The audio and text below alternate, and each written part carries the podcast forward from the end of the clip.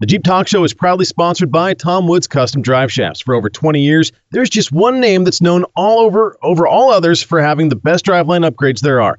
Head over to their site today, 4xshaft.com, to start upgrading your Jeep now. Oh, and check that purchase when it arrives for a bright, shiny new Jeep Talk Show sticker. We got to send them more stickers. I found out we only had about 25 left. So you guys get your orders in if you want to get one of those free stickers. You're listening to a 4x4 Radio Network podcast. Are you ready? It's the Jeep Talk Show. With Tammy on Wrangler, Tony and Josh on Cherokee. So sit back, strap in, and brace yourself. Well, Tony, it sounds like you may be the winner of our unofficial wager. Oh, you mean the one where you have to wear pantyhose to the next big Jeep event? Tony, I think he was referring to who's going to get their transfer case in first. Right, Josh? Yeah, that's the one. Well, this guy probably doesn't have room for a spare transfer case in his Jeep right now. Calling all the way from the African wilderness, Dan Grek is going to be checking in with us in just a little while for an update on his epic overland journey. Yes. Yeah, I can't wait. I know, Tammy. Your heart's all a flutter. Local Jeep news, national Jeep news, and news from around the world. It's This Week in Jeep. And This Week in Jeep is brought to you by Amazon.com. Shopping online lately? I bet you didn't know that it only takes one click to help support the show. Head over to JeepTalkShow.com the next time you're buying something online. Just click the Amazon button there on the main page and we'll get a small kickback from anything you purchase there. It's how we bring you new content all the time, so be sure to tell a friend about it too. Or just go to JeepTalkShow.com/Amazon. Hey, thanks in advance. Hey, Josh, Tammy, you want a little inside information here about Amazon? Oh, no. They're shutting us down. They said, no more Jeep Talk Show for you. Here's a name that you'll both recognize, Dusty L. Dunn. Woo, oh, yeah. No, he's been a fan of the show for a long time. That and the old, now defunct Tony and Josh show. Well, he gave us some really raunchy stuff for that show. But anyway, Dusty asked me to check the Amazon thing, and I went over there and looked, and Dusty has purchased a rear bumper for his JK, and it's that had to come with a pretty penny cost. Poison Spider, you know the name. I hope Dusty doesn't mind me mentioning, or maybe his wife will hear and not like it. Oh God, you're gonna get him in trouble. $1,600 for this beautiful rear bumper with tire carrier. That's a hell of a bumper. And you know, Goodness. He remembered us before he went and made his purchase at Amazon. Dusty Dunn. We're getting $1. Boy. We're going to get $1 from that purchase. Yeah, guys, it just goes to show. I mean, like, I think we got $5 off of a CD box set one time that was like, $60, $80, something like that. Mm-hmm. Yeah, but $2,500 TV, $1,600 bumper. Now we'll get like $2. That's awesome. But it all adds up, and we really appreciate it. And thanks to Dusty Dunn for remembering us before he went and purchased that. And then he goes on to tell me about all the other items he bought, but he forgot to go there to click on the Amazon first. Oh, well, I take my kudos away. No. Bottom of the list, Dusty. Bottom of the list. Well, speaking of a dumb idea, hey. That's what one woman is saying about some guys who decided to turn their Jeep into a boat. Now, Jordan Denneke, who was at the beach in San Luis Pass on Memorial Day when she saw a big Jeep in the water. The video she recorded, which has since gone viral, shows a guy hanging out of the passenger side of the Jeep while another guy drives the vehicle through the waves. He's easily 40 to 50 yards offshore, turning in and out of the waves. Certainly from the shore, it appears as if this was one heck of a Jeep commercial being filmed, highlighting what anyone would call amazing off-road abilities. Not so much for the driver, who turned out to be some dumb guy who had a little too much holiday celebration. The spectacle didn't last long, and as sure as just about half the people on shore probably called it, the Jeep turned into a boat. The sight of this Darwinian sailboat arriving attracted a very large crowd, as it's not every day you see somebody driving half a football field into the ocean and then make the brighter idea turn towards the ocean even further to go even deeper. Yeah, good one. The second I saw them that deep in the water without a snorkel, I knew that wasn't going to end well, Denneke said. Nope, it sure didn't. The Jeep, of course, got stuck. Well, achieved more of a balance centered in buoyancy than traction, one might say. And several people got into the water to try and help. And then something, monkeys, something, football. Get the idea. Judging by the video and the pics that I've seen, I can't imagine that Jeep is drivable anymore. But a hydrolock engine is going to be the least of this guy's concerns. Now, this could be a lesson, for at least at the very least, for others at the beach. Don't drive in the water when it's up past your hubs. Come on. I saw that video and I was just sick to my stomach. I mean, what and is all it? That salt water. Oh. Yeah, just that by itself. But you guys can answer this. What is it about black Jeep owners that make them do things like this? How dare you? I was waiting for that. Yes. How dare you, sir? For our new listeners out there, both Tammy and I own black Jeeps. Tony is a red Jeep owner, but I will have you know, sir, that despite living on the West Coast, my Jeep has never been driven into the ocean. It's just a bad idea, man. That salt water, really people is. Know that you don't how bad the salt is during the wintertime on the frames and the parts of any vehicle. Not enough car wash tokens in the planet for me to rinse off the salt water from out here. But yeah, that's why I stay out of the surf. That's a shame. I hope we hear more about that. I saw that video and I'd like to know, what the outcome of the Jeep was. The bank came over, slapped him upside the head and said, yeah, I don't, you got to wonder if they were behind on the payments. I don't know. Oh, jeez. Yeah, that was stolen yesterday, I swear. Well, what's next? The writing has been on the wall for some time. We all knew it would happen sooner or later, and the buzz of the details of it have been circulating for months now. No, it's not more news about the new Jeep pickup that's on the horizon, though I wish it were as interesting as that, but the news does carry far more importance in the long run of things. I'm talking, of course, about the long-standing CEO of Fiat Chrysler Automobiles, Sergio Marchionne, and his upcoming retirement. And you've undoubtedly heard that name before, as he's been calling the shots at Jeep's parent company for a good 14 years now. Now, exactly what will happen to the car companies under the FCA umbrella after its leader steps down next year is what has most people racing to speculate. According to people close to and familiar with the matter, Sergio's last hurrah as CEO of Fiat Chrysler Automobiles entails betting the carmaker's entire future on the success of Jeep and Maserati, all while downsizing its namesake brands of Fiat and Chrysler. Now, under the proposed plan, the company is considering ending sales of Fiat cars in North America and China over the coming years, while mostly confining Chrysler just to the U.S. The overall expansion will be fueled primarily by rolling out Jeep and Ram vehicles with a much more aggressive global outreach in marketing, sales, and manufacturing. The carmaker is also considering combining Alfa Romeo and Maserati into a single division in FCA's financial reports. Combining the upscale Italian brands would be seen by investors as a first step to an eventual spinoff. And there's that word again, spinoff. We've heard rumors that there's a chance that Jeep and Ram would likely be the spinoff that we would see coming out of all of this, leaving the rest of FCA to flounder, die, or get bought off by other car makers.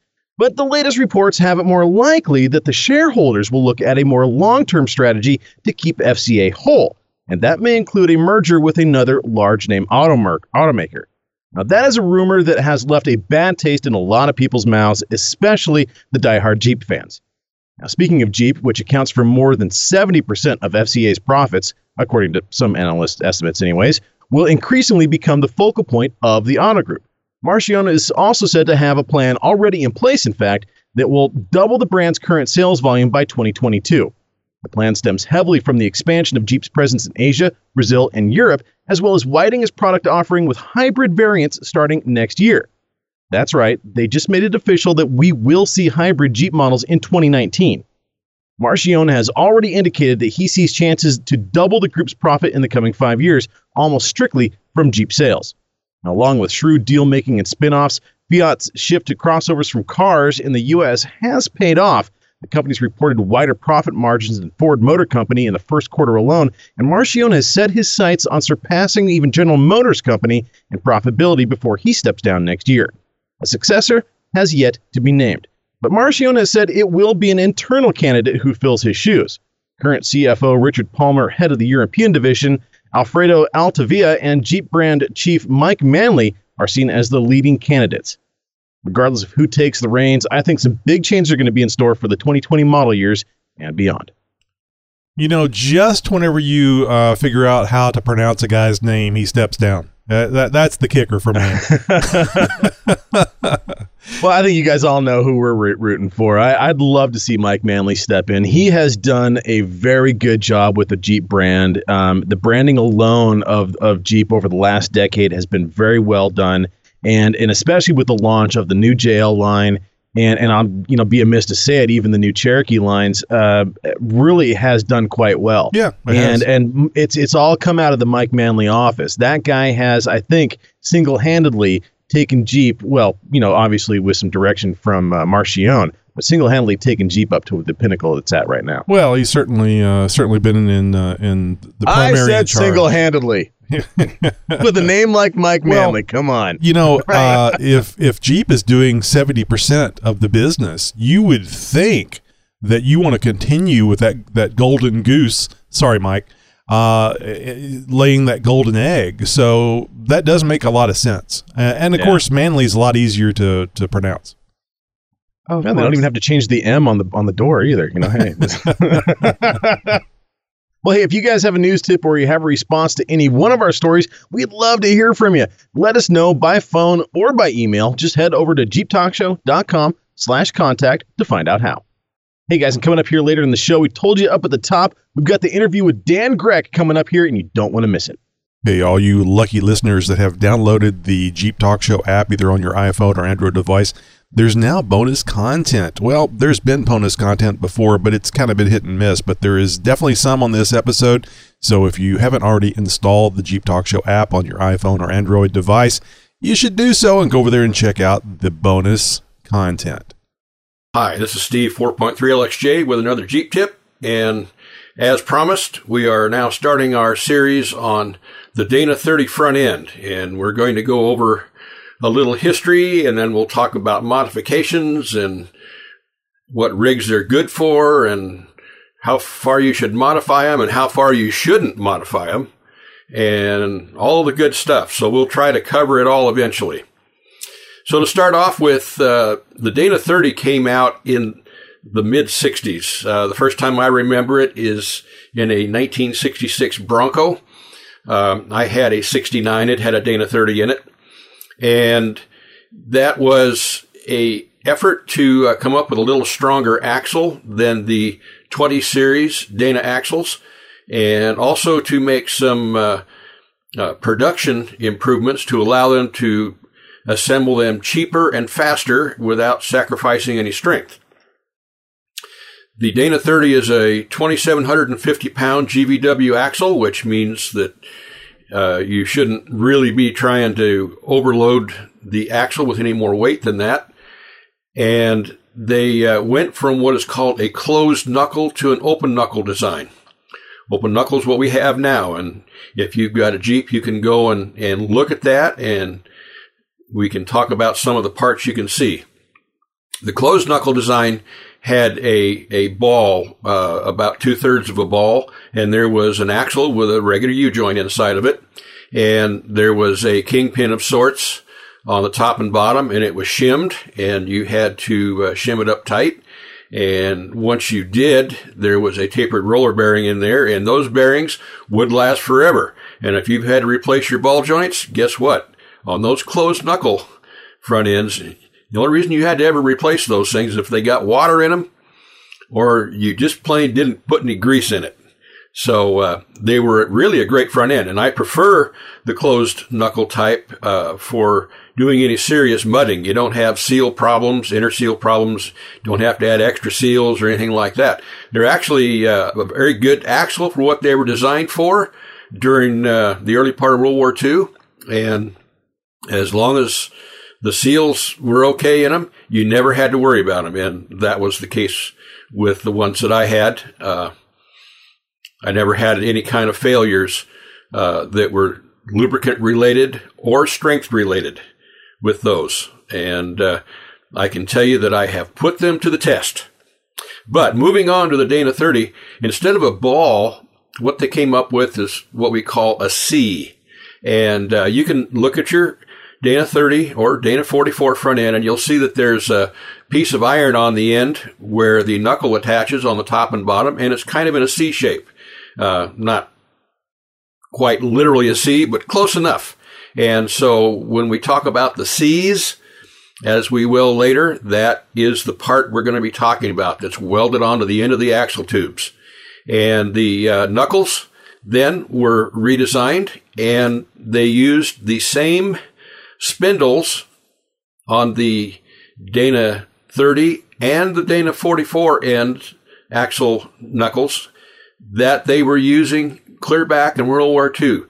Unless you have the Scout 8-bolt flange, they are interchangeable.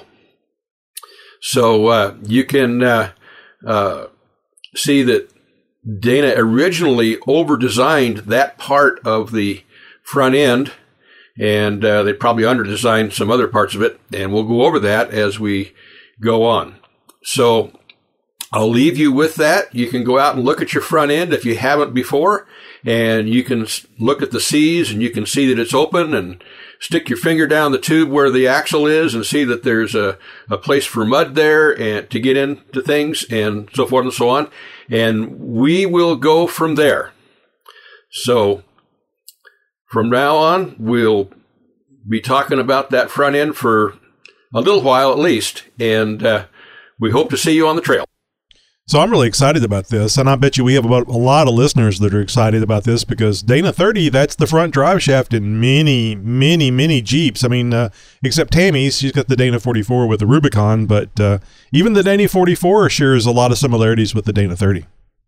Yeah, it does, especially the newer generation. Mm-hmm. Great segment, and this is similar to the ones that Nate went through. He went through all the axles with us, and there's no. It's always good to have a different point of view on things. So really looking forward to this series, Steve. Thank you. Yeah, he's left things off right when we started getting to the good part too. So I'm looking forward to next week. Yeah, well, that's my fault because I tell everybody it's 4 minutes or less, 4 minutes or less. Oh. It keeps them tuning in to the show. Oh, yeah. Hey, and coming up in Tech Talk, it's all about that gas. Oh, I'm so gassy today. You're listening to a 4x4 Radio Network podcast. And if Tony had any more beans around the campfire, we'd be listening to him. Well, the Jeep Talk Show is a proud member of the 4x4 Radio Network, folks. Just visit 4x4radionetwork.com. That's easy, 4x4radionetwork.com. And learn more about the 4x4 podcast, the Center Steer podcast, Trail Chasers podcast, and our newest member, On the Trail podcast. Shut up and listen.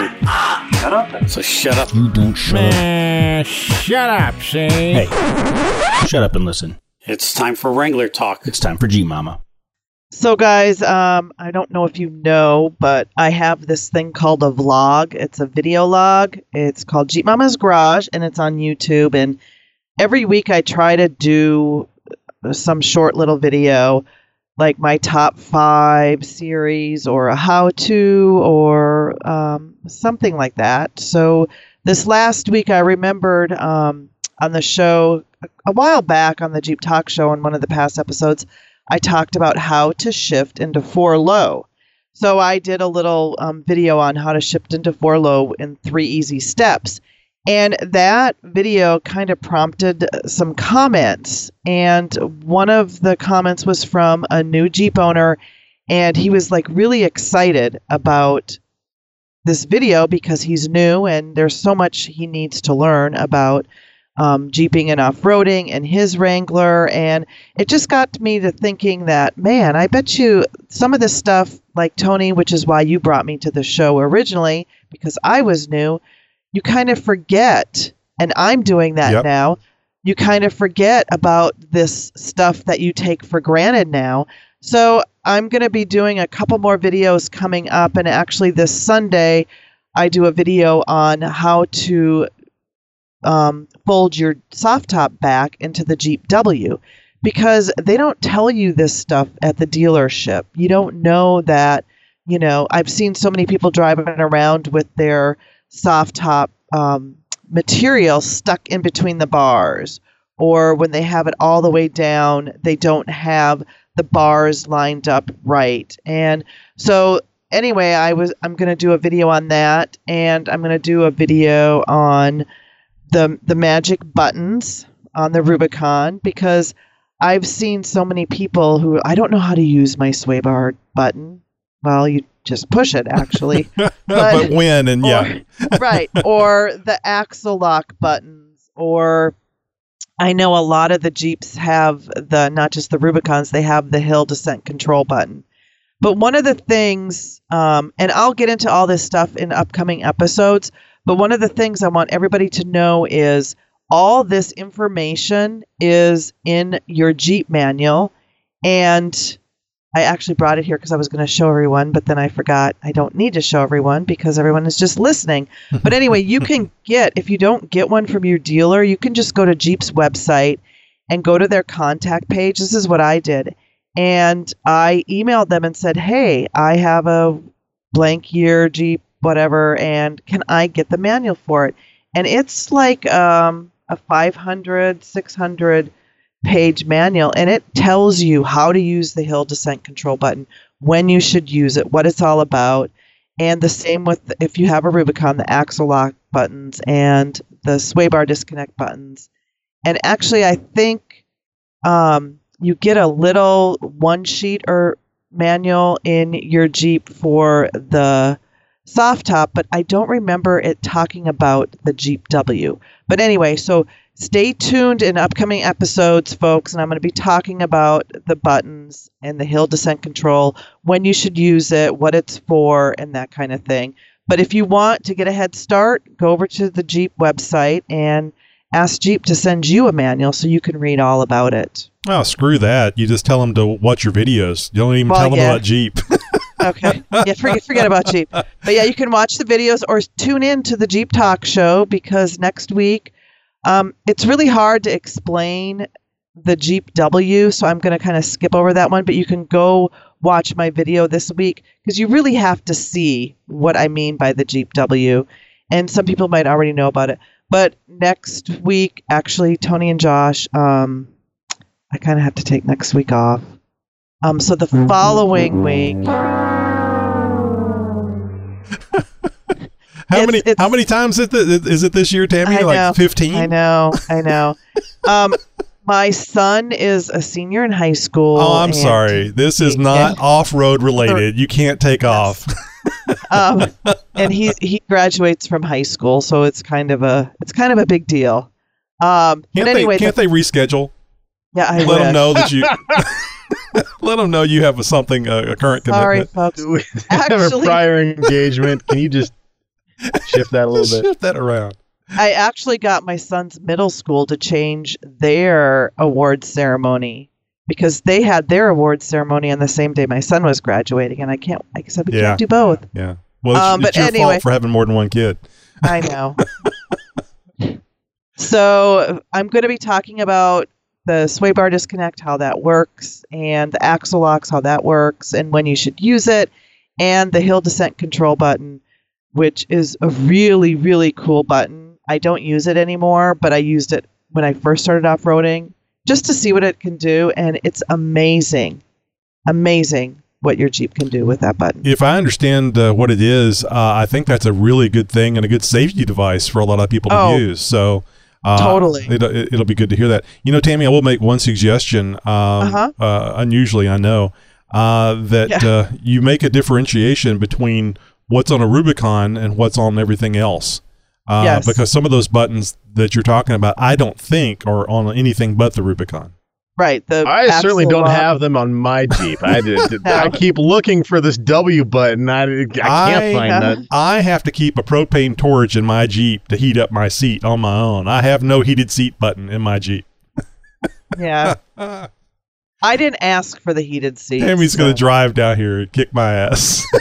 One of these days. One of these days. It's a Rubicon. So I don't know if you were part of this part of this Facebook post or not, but you were talking about not knowing how to use the soft top, you know, getting it off or down or whatever. I saw that the other day. Somebody was talking about that on Facebook, and they said, this lady said she still doesn't know how to take the soft top off. So there are these things, and you're right. That's one of the reasons why we wanted you on the show so desperately. You had such a passion about Jeeps, and you were so interested in everything, and you had those fresh eyes that you know, didn't understand the subtle nuances of many of the things you were just talking about. So it was it's great. It's really good that you're going back to the roots, so to speak, where you're going to be allowing people to not feel stupid. It's common not to understand how things work until you experience it or somebody shows you. So it's really good. Yeah, when I first got my Jeep, I had no idea about disconnecting anything or what a sway bar even was. Mm-hmm. So I thought that was like some 50 Shades of Grey thing. But, something from the 80s. Right. So, slow dancing in the 50s. I'm not ready for that yet. Let's go to the sway bar here. I know. So... Anyway, folks, coming up later in the show, we have some great stuff from Nikki G. Always great stuff from Nikki G. All right, guys. Well, you I'm sure you know it by now, but if you don't, I got some great news for you. I gotta press the mute button here on the Alexa. So if you're not already aware, the Jeep Talk Show is available on the Amazon Echo. And I'm not talking about through iHeartRadio or Spotify or any of that stuff or tuned in. I mean, we are literally on the Amazon Echo with a native application that you can control what episode you're listening to. It'll pick up where you left off. It's wonderful. Oh, I thought we're supposed to be doing a show sitting on our Amazon Echo. Hold on. I got this thing. It's much. Oh, that's a lot better. It's much like a heated seat. I've been sitting on this thing. It's more like a heated anal probe. It's a little small. When you said we're on Alexa, okay, sorry. Carry on. So it's really simple. You can just talk to your Alexa and listen to the Jeep Talk Show. Well, kind of like this. Alexa, ask the Jeep Talk Show to play the latest episode. Welcome. You can listen to all the episodes of Jeep Talk Show, a Jeep podcast, including new episodes, as they are released. For now, you'll start with the most recent episode, but you can change by skipping forward or backward. You can even say how many episodes you'd like to skip. So that basically means you don't have to go over there and press the play button or find the episode for your 95-year-old grandma that keeps bugging the hell out of you. I want to listen to the latest episode. You can just get your granny an Amazon Echo, and if she can talk, she can listen to the show. Well, hey, speaking of the show, this is about the time where we go into a big whole rigmarole about our various sponsors and stuff who have been helping us out and who will be helping you out. And you guys heard over the last several weeks us talking about Tom Woods and his awesome discount. Hope you guys were able to take advantage of that promo code that ended last week. The last time we aired the show was pretty much the last week that you were able to use that code. And, well, it is no longer, unfortunately. But Tom Woods is still a sponsor of the show. And well, you know, you can always get good quality gear that's been around for 20 years. Haven't they been doing this for 20 years, haven't they, Tony? Yeah. And it's good. Josh, I feel bad about this. I usually let you guys know a bunch of other stuff. Now I'm wondering if I mentioned my Atlas to you. But Tom Woods... Tom Woods, I was chatting with him through email the other day, and he really likes what we're doing here with the advertisements for his show, and he'd like to continue that. So we're going to continue advertising. Wait, so Tom here in June. There really is a Tom Woods. I thought this was a fictional character here, you know, kind of like it could be. It's email. Ronald McDonald, you know, like, you know, Wendy's, you know, that's where I thought it was just. So there's actually a Tom Woods out there. I've not met him personally, but it could be an incredible, efficient AI that I'm talking to on the phone or emailing. I want to leave that open. It's everything's a hologram anyway. But anyway, I was talking to Tom, and he wants to continue advertising for the month of June. And I said, hey, Tom, should we continue doing the 10% code? You know, because I want to help you people. I want to help you listeners out there with what do you mean, you people? So Tom has agreed to continue the 10% discount. Yay! Yeah, it's a big deal. So if you were on the fence about ordering a drive shaft and you went, well, damn it, I missed out. I waited till May 31st and I didn't place that order, or maybe you just didn't have the money for it and you needed a few more weeks to gather your bottles and your aluminum cans and so you could get you a nice, bright, shiny Tom Woods drive shaft.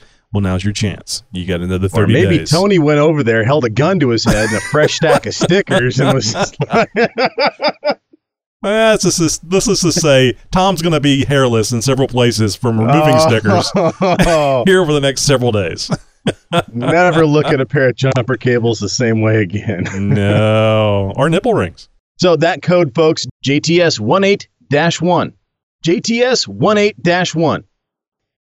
Ooh, reviews. I like reviews. So do I. And I have one here, Tony, from Facebook. And it's Josh S. He gives us 5 out of 5 stars.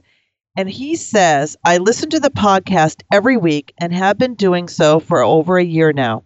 I really enjoy all the news stories, the interviews, and Wrangler talk. I picked up a couple of stickers, which just arrived in the mail today. One is going on my 2015 Jeep JKU and the other on my toolbox. By the way, Tony and Tammy are both wrong. It is, in fact, green Jeeps that rock. Oh. Well, green is a color of fungus, so I see what you're talking about. There are, a lot of rock mold and stuff on rocks, so it all makes sense. Tony. Green Jeeps are pretty cool, and I love the Greco green. It's really nice seeing them off-road. It has a military flair to it, even except the bright green ones. And then I think bright colors on Jeeps is just a really it just seems to go together. Like it's an off-road vehicle, very bright. Look at what I can do type thing. Hey, this is Chris Lavery. I contacted you guys about being a guest on the show, and you guys reached out, and I believe we have something scheduled. As I mentioned in my email to you guys, I write for theengineblock.com, and I wanted to give you guys a heads up that I gave you a shout-out in my blog post today. I wrote a blog post on MagnaFlow and their new offerings for the JL Wrangler, and I mentioned the talk show podcast in the opening line of my paragraph and linked to your page. So I just wanted to give you a little heads up that I gave you some love in the most recent blog article, and I hope you like it. Thanks. Bye. And I did like, at least I did anyways. Went over there this afternoon, checked out theengineblock.com, and there's 2 E's in there, by the way, theengineblock.com. And good write-up, in fact. Yeah, I like that information about the new exhaust for the new JL Wranglers. Man, when those hit the market, I can't wait to hear how they sound. Yeah, it's pretty cool. Chris actually put in there in his article, it starts out with what mod do I do first? It's what every Jeep owner wonders shortly after acquiring a Wrangler. I even heard this topic discussed on the most recent episode of the Jeep Talk Show, which has become my favorite podcast. Oh, did you look at that? And you know why that is? It's because we love our listeners. That's right. You got tech questions? Boy, do I ever. We have answers. Oh, that's good, because it's Tech Talk with Jeep Talk. Yahoo! Well, we got a good one for you tonight, folks. Okay, I just channeled my inner Steve Harvey, and that was weird. Okay, moving right along. This one is going to come in just in time for those summer road trips and jaunts out to the off-road park. Now, there's long been a debate going on about which grade of fuel is best to run in our Jeeps. There's the guy that goes out of their way for the non-ethanol added gas, and that some won't run anything but super in the tank. I knew a guy back in the day that was running 105 octane race gas in his Jeep. And then there's those of us who will throw the crappiest, dirtiest, cheapest gas we can find, and if you catch us on a bad day, might find a bottle of kerosene and some paint thinner dumped in just to bring it up over half a tank. Now, for 99% of us, though, you'll pull up to the pump and see the 3 grades of unleaded fuel that are generally allowed to be pumped to the public in the U.S. These include the 85 to 87 octane regular gas, 89 octane mid-grade, and 91 to 93 octane supreme fuels, which also typically have a little something extra thrown in, like a higher level of the specialty proprietary additives, which range from lubricants to detergents. Now, without diving too deep into fuel chemistry and covering every additive and formula out there, the basics are this. A higher octane rating of gas basically means the fuel is more stable. The octane rating is the measure of how much compression a fuel can withstand before self-igniting. Okay, so you're probably wondering, why is this important for my 20-year-old Jeep? Well, fuel that is more stable is more difficult to ignite, which is good for high compression performance tuned engines. Low octane fuel in a high compression engine can cause detonation, which can damage the engine. Detonation is simply short for pre-detonation, meaning that the fuel ignites before the ignition fires. Now, most of our Jeep's motors wouldn't be considered a high compression performance-based engines, but a higher octane fuel is less likely to pre-detonate during the compression stroke in any engine. If an engine is experiencing detonation, it can usually be heard by the human ear without any specialty equipment. You'll have to keep an ear out, though, as it will generally only happen when the engine is under load, like when climbing a steep hill on the freeway. Now, this noise is sometimes referred to as knocking or pinging, even. Extreme cases of detonation sound like a glass jar of marbles being shaken by a cracked-out squirrel on too much caffeine. Now, ultimately, the best way to avoid detonation and to ensure that your engine lives a long, happy life is to use the fuel grade recommended by the manufacturer. Most mass-production engines, including the 4-liter inline-six we all know and love to the Pentastar V6 engines typically found in most JK Wranglers, were engineered to run best off of regular old 87-octane pump gas. Anything greater than the recommended 87-octane rating is likely going to be a waste of money for 99% of the driving you do. Interestingly enough, some modern computer-controlled engines that do require higher-octane fuel are advanced enough that they can run just fine on 87-octane fuel. However, when or if the engine knock sensors indicate there is detonation, which there might occasionally be in some other, lesser fuels and old gas and stuff like that, the computer will actually retard the timing, which will reduce power slightly, but eliminate the detonation. Remember, knocking, pinging, detonation, or whatever you're going to call it, typically only happens under load and not while at idle or while during average street driving. So it may be best to stick with the regular and not spring for the super. Save the higher octane fuels and octane boost additives for when your Jeep is going to see some actual work. No, not picking up the neighbor kid and his 3 friends on your way home from the grocery store. That doesn't count. And I'm sure hauling your bowling ball back from the lanes isn't going to add up too much either. I'm talking like when you're out on the trails or when you're towing a load of gravel for the side yard. Who knows? Adjusting your habits at the pump just might save you enough for some more Jeep parts. Tammy, you may remember this. Josh, you may or may not, or maybe you've heard of it.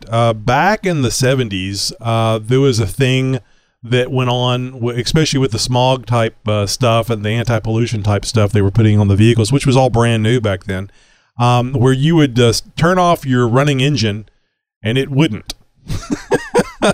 It would just keep going. I don't remember that. And it wasn't. Oh yeah, that noise. It wasn't smooth either, because it was. They call that dieseling. Yeah, and dieseling is whenever you have the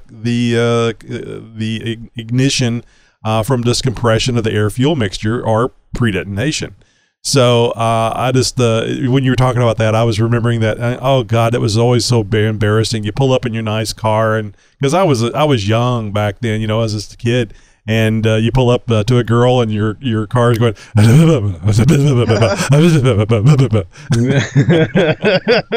so was that the car, that, or was that you? Yeah, exactly. It was just a reflection of its owner. Yep. That's funny.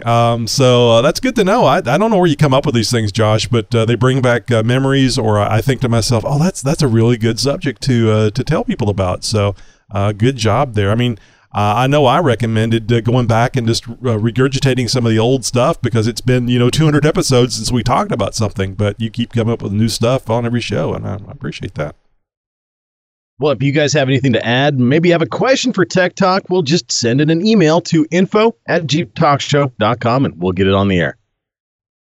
This is Zach from C&M Jeeps. This is Lisa Simon from Trim Perfect. Alan Peterson with Painless Performance Wiring. This is Amy from TNA Decal. This is Neil from SFJ 4x4.com. This is Randall Spear, Motorsports Manager from Dana Aftermarket. This is Paul Wolf from E&I USA R&M. I'm John Eastmore from Black Forest. This is Nathan Leahy from Mickey Thompson Tires and Wheels. And you're listening to the Jeep Talk Show. And a nice big Jeep wave goes out to all of our friends and fans in the off-road industry. We thank you for your support.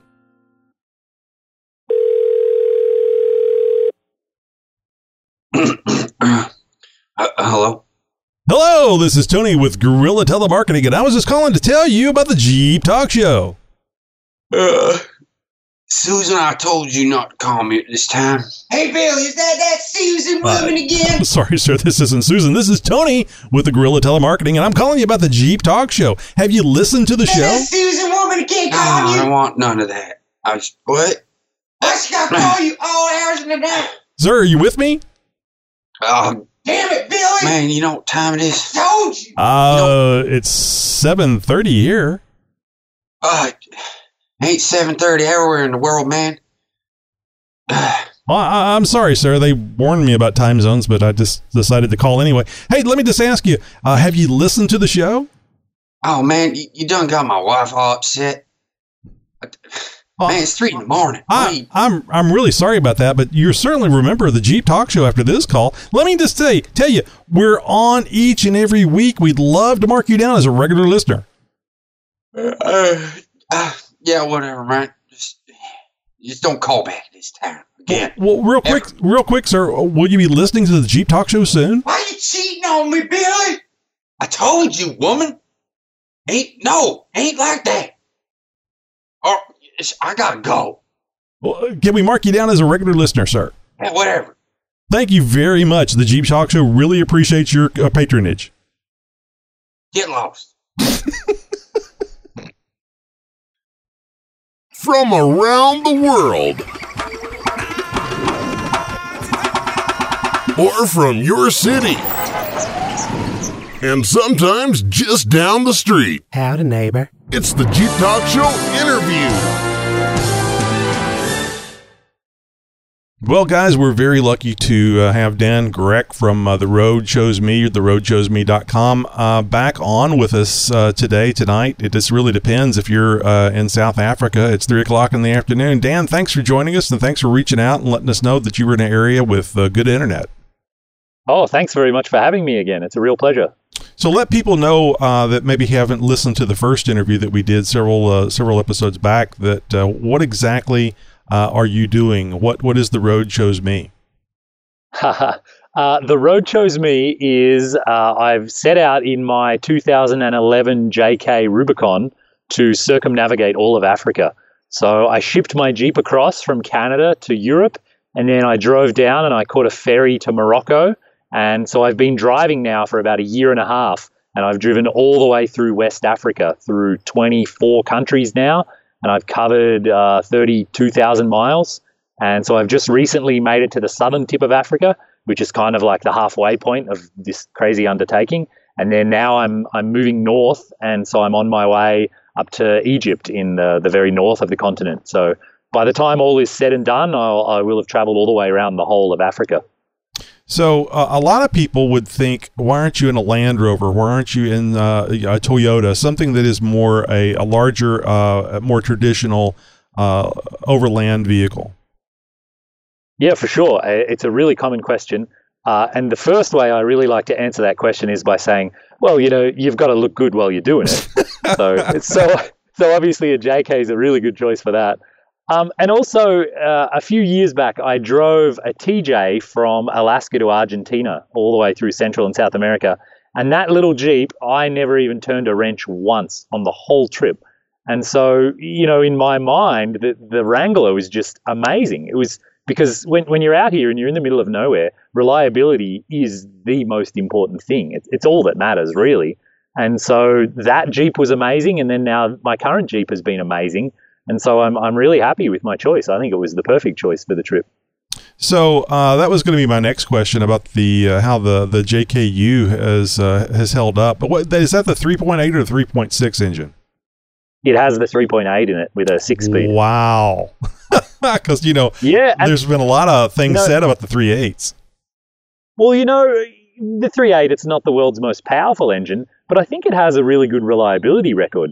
You know, by the time 2011 came around, Dodge and Jeep and Chrysler had put it in a lot of vehicles by that point.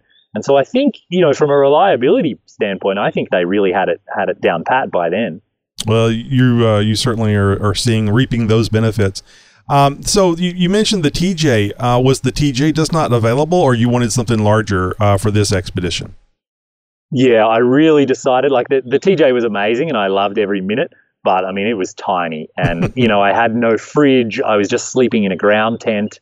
And so for this expedition, I knew, like, I really wanted some creature comforts. And so as soon as I saw the four-door JK, I just immediately started dreaming and thinking, like, how can I make this a reality? Has the longer wheelbase helped you any in your expedition here in Africa? You know, in terms of capability, I don't think it's limited me at all to have the longer wheelbase. And certainly, you know, just the ability to have more stuff. You know, I have a drinking water tank mounted underneath. I have a fridge. I have a pop-up roof on top so I can sleep sort of on the Jeep. And so in that regard, I couldn't imagine doing it in a little two-door. Well, that pop-up tent actually gives you a little more security from the animals too, doesn't it? It does, yeah. I mean, being up off the ground, it's really nice. I would not want to sleep on a ground tent in some of the national parks I've been into. I mean, I wake up in the morning and there's lion prints in the sand, you know, that weren't there the night before. Yeah. So it's like lions walk around the Jeep while I'm asleep, and yeah, I'm happy to be up off the ground. So what pop-up tent is that you're using? It's made by Ursa Minor, who are out of San Diego, and so they call it the J30. And it's a replacement roof. So you take off the stock hard or soft top, and then this one bolts on in its place. What's your feeling on it? How's it been? You've been sleeping in it quite a bit. Oh, this thing. I mean, I had built all of the rest of the Jeep out. So I had, like, the fridge and the drinking water and, you know, all of my stuff inside of it. And I'd already traveled from Canada down to San Diego. So I kind of had already been, like, camping / living in the Jeep. But then the day that I put the pop-up roof on it, it was like it completely transformed. It isn't really a Jeep anymore. It's much more of a house on wheels. It's like an amazing way to sleep while you're out adventuring. And every night when I drive out into the middle of nowhere, I pop the roof up, takes about 10 seconds, and I just have a big grin on my face. Even to this day, it's a really good feeling to know you've just driven and you have everything you need right there in and on the Jeep. Yeah, pop up the tent and say, honey, I'm home. And, of course, honey's the Jeep. Yeah. Totally. Home is where you park it, as I like to say. That is kind of cool. Now, you've been out on this expedition for, the site says, 705 days. I would assume it's probably a little different now. I drove on to Africa in June 15, 2016. So it's coming really close now to 2 years. Wow, that's just amazing. Yeah, just I guess it's a month shy of 2 years. Yeah, it's hard to believe. You know, I pinch myself every day. Just it's been absolutely phenomenal. It's exceeded my expectations in every single possible way. Now, I remember last time I was really concerned about dealing with the people and the wildlife out in Africa, especially Africa. Because we all have these ideas in our head. I mean, a lot of people around the country think that if you live in Texas like I do, there's an oil well in your backyard. So right. I'm not saying that what you think, what you've heard is correct. So that's one of the reasons why I was like asking. And as I recall, you had absolutely zero issues with anybody, any human in that country. In fact, just the opposite had been true. That's exactly right. And actually, that record has continued. I have met the most friendly people of my entire life on this continent. Every single day, people come up to me and shake my hand and say, you are welcome, you know, enjoy your time in my country. They smile. Just every single day, it continues to blow my mind. I have 100 stories of, I walked into a small bar a few weeks ago, kind of in the middle of nowhere. There's no tourists around. There's no white people around. And it's a local bar, you know, and these guys are drinking, and within 30 seconds, someone walked up to me and shook my hand and said, you are welcome in this town. Can I buy you a beer? Wow. And I nearly fell off my stool. I was like, who is this friendly? Like, where does this happen on the earth? And yeah, it just continues to happen that way. Amazing. It really is amazing. And as far as animal issues, you mentioned the line prints in the sand, but any more face-to-face meetings? Oh, in one of the national parks in Botswana, actually, driving along a track, like a sandy track, I had to actually drive off the road. Otherwise, I would have hit some lions that were like basking in the sun. And then I stopped the Jeep right there and turned the engine off. And actually, they were so close. They were less than 6 feet away. You know, I was sitting in the driver's seat, and they're less than 6 feet away from me. I was too scared to put the window down to take a photo. They were so close. And, I mean, they were kind of snoozing, and, I mean, they didn't react to me. But, yeah, really, really close to lions. Elephants as well have come very close to the Jeep, kind of do a little mock charge, like kind of take 3 or 4 quick steps like they're going to come and ram into the Jeep. But they always seem to turn off and go in a different direction. But certainly, like, no problems. Nothing has gone wrong with the wildlife. Excellent. So now you mentioned taking pictures of the lions, and I was just thinking to myself, of course, Jeep Talk Show follows you on Instagram, which is a wonderful place to see some of the beautiful pictures. Of course, the roadshowsme.com is as well. In fact, I see an image on your front page right now that looks like it's there on the coast. I would assume South Africa. Some beautiful mountains in the background, and looks like you're setting up for the night with the Jeep tent popped up. So on Instagram, you're also the Road Shows Me, correct? That's right. Yep. So I was just gonna say, I don't remember seeing the pictures of the lions. What happened with that? Did I miss a day or something? So it was just you didn't feel comfortable rolling the window down. I would have taken one through the windshield.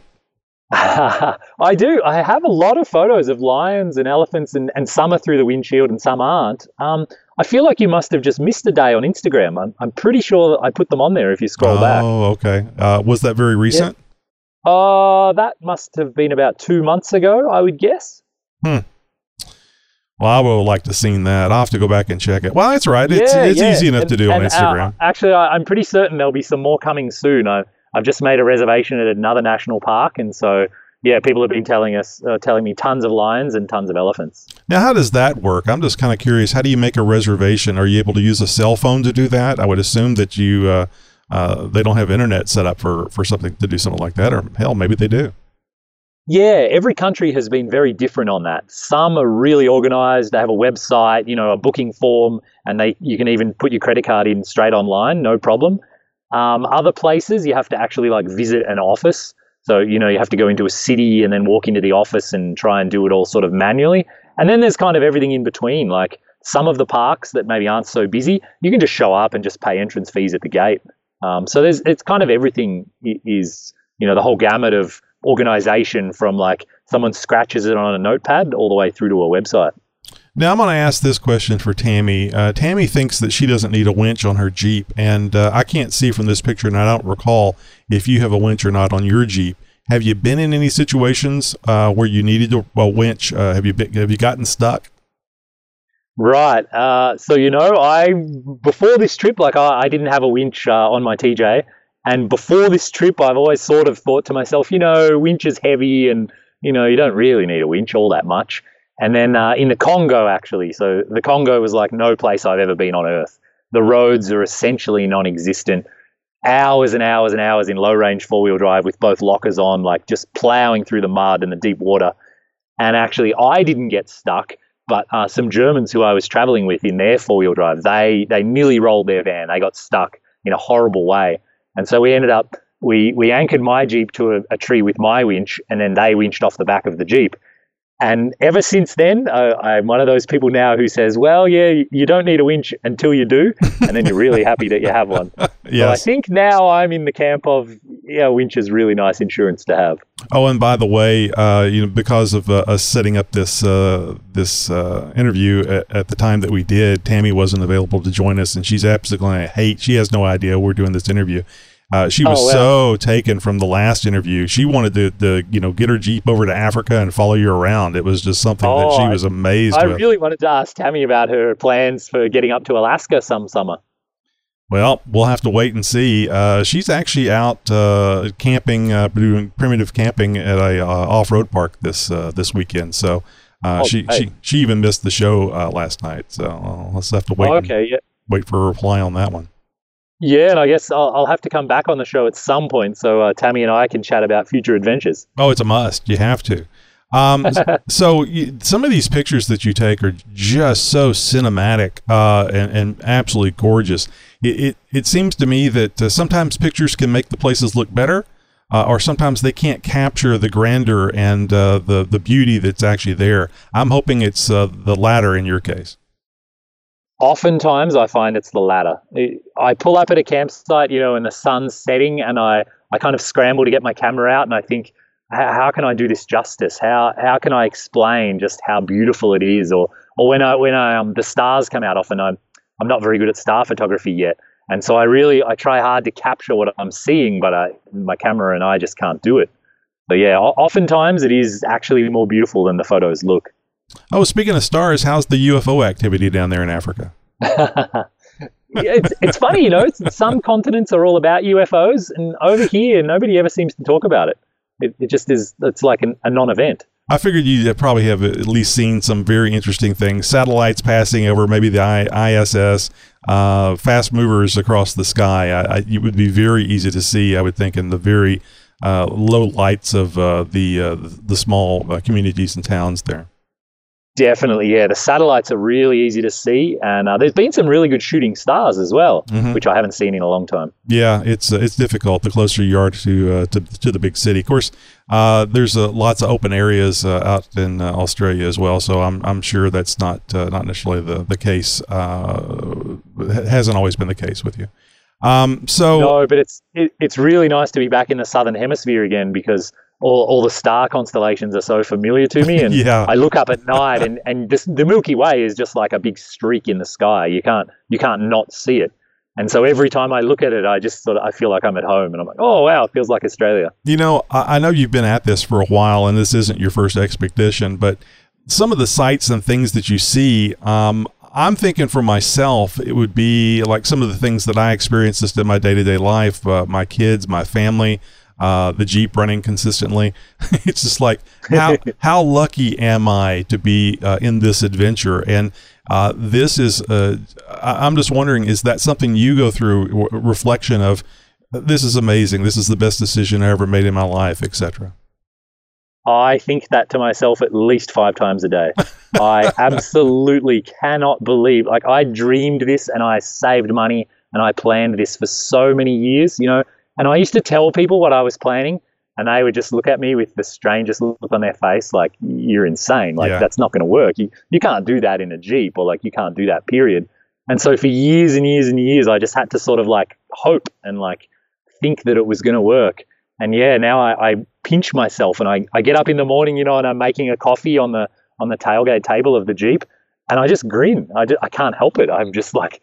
This is unbelievable. I cannot believe that I'm on this continent actually just exploring, and I can go wherever I want today. I just drive off and find elephants if I want. Yeah, it's absolutely life-changing and mind-blowing at the same time. Oh, and the thing I was going to ask, I guess you would, maybe you don't, but I would guess you would see other people doing expeditions occasionally there in Africa. Just kind of curious, what kind of vehicles are they driving? Yeah, definitely. There are a lot more people driving around down here than even I thought or knew. And actually, now that I'm in Southern Africa, so all of kind of Namibia, Botswana, South Africa, these places, they're absolutely prime to go to national parks and see animals and everything. And it's all easy. It's sort of like driving, around the Western US or something. And what you can do is all of the car rental companies, they have things like 4-wheel drive Toyota Hiluxes with like a slide-in camper on the back of it, and you can just rent it right from Avis, right at the airport. Oh my goodness! So like a ready-to-go expedition vehicle, it has a fridge, it has a rooftop tent, it has max tracks and a winch. It's literally got an Avis sticker on the side of it, and it's just sitting in the lot. And so you can fly into any of these countries. And within half an hour, drive away in like an absolute ready-to-go expedition vehicle, and then just roam Southern Africa for, a couple of weeks or a couple of months. So I've bumped into a lot of people doing that, which is really, really cool because, they have a full-time job or they live in France or Australia or wherever. And they're like, yeah, I just want to see a bit of Africa and I've never been here before. And they pick up this vehicle from the airport and they're good to go. So that's a really, really amazing way to do it, and lots of people do. And then there's also people that have driven down here, like me. Maybe they've driven from Europe down the East Coast is a common route. And they're in Land Rover Defenders usually, or Land Cruiser Troupies. So like the 70 series Land Cruiser is probably the vehicle of choice. And then there's also like Germans in big Unimogs. Then there's people in like big Mercedes trucks and man trucks, you know, that have like a camper on the back of them that maybe is worth €500,000.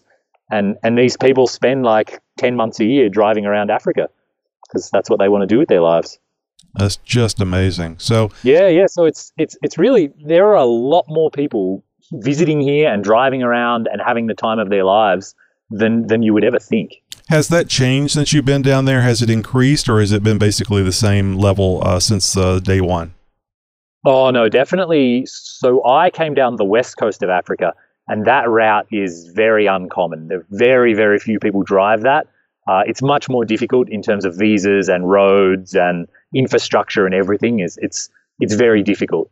But now Southern Africa and a lot of Eastern Africa, it's very, very common to travel. And so much, much more people now that I'm bumping into. Are you getting bored because it's so easy there in Southern Africa? Bored isn't quite the right word, but I'm getting excited to go have new adventures in, you know, more interesting places. You know, because especially South Africa, like it has shopping malls that look exactly like the US. You can't tell the difference. The stores, all the stores you recognize, all the brand names, you can swipe your credit card. It's just, you know, the roads are perfect. So it's, you know, it's nice. I'm enjoying the luxury, but at the same time, I'm like, oh, you know, it'd be pretty fun to go find some dirt roads in Uganda and Rwanda and places like that. Yeah, I mean, I think it's great. It's great for the people there because they get those modern conveniences. But I think I know what you mean. And I may have told this last time. My wife and I drove over to Mexico, and we went to Monclova. And I was a little disappointed for my first time in another country, especially Mexico, to drive down a major highway and see a Whataburger and a Chili's, and I'm like, oh man, right. This isn't the Mexico that I thought I was going to see. So yeah, I can certainly relate with that. Now you mentioned earlier, I forget exactly where you said it was, but you were like all day long and low range with lockers on. I was curious what lockers that you have on there, unless it's a Rubicon. I just can't tell if you've got a Rubicon or not. Right, yeah, it is a Rubicon. Okay, so factory lockers. Factory driveline, actually. So the standard D44 diffs and then the standard e-lockers. And they've been brilliant. I use them a lot, and I really like them. So just the push button on the dash, and you're locked up and you go. That's right, exactly. Very, very nice, very convenient. Yeah. Oh, and yeah, probably my only complaint is, you know, you can't use them in four-wheel high, which... I find I spend a lot of time in four-wheel high, like first gear or second gear, because you know, you're sort of moving along at a decent speed, but it would be nice to be able to even just flick on the rear locker for little things. But, you know, I have to stop, go into low range, get through the thing, and then get out of low range again. So I know I could get a trail dash or something like that mm-hmm. lets me use the lockers in high range, but I don't have anything like that. And so, I mean, they work really well. So maybe it's a good thing that I can't use them in high range, because this way I can't break them. Yeah, that's a shame. That's one of the nice things about Jeeps is having the ability to manipulate it the way you best see fit. And that's a shame that they did it that way. I'm sure they did it to try to protect less knowledgeable people. Yeah, I would think so. And I do have to say, though, not having to deal with locking hubs is one of the greatest things that I love, because sometimes if I'm around other people or following someone, you know, in a Land Cruiser, you don't need to lock in the hubs until you need to lock in the hubs when you've already driven into the big mud pit. Right. And so you're in the middle of a mud pit, and then it's like, oh, now we have to lock in the hubs. So they have to get out of the car in like knee-deep mud. Whereas, you know, with the Jeep, it's like, you just pull the lever and away you go. Are we stopping again? Let's go. You know, yeah. I definitely appreciate that. Not having to get out and lock the hubs is great. And I don't know, call me lazy, but I don't think I'll ever have a car with locking hubs. Well, you know, that's one of the things that machines are supposed to do for us is make things easier and, in this case, get from point A to point B. Now, the other thing I was curious about, and I don't know if I asked about this before, was the food. What is the most interesting thing that you've eaten there? Oh, that's a good question. I haven't gotten very exotic, I have to say. I usually pride myself on kind of eating everything that's on offer. But certainly there was monkey available. And monkey is one of the ways that you can catch Ebola. So I have never eaten monkey. I did eat a thing, I guess the translation was hard to understand for me in French, but it was kind of like a bush pig, I guess, maybe an overgrown rat. And that was like a really gamey flavor. It was actually, I almost couldn't eat it, but it was spicy. And so it was really nice. And then actually, just recently I was in a country where they're selling big worms. So I don't actually know, they're kind of like furry. They almost look like big caterpillars.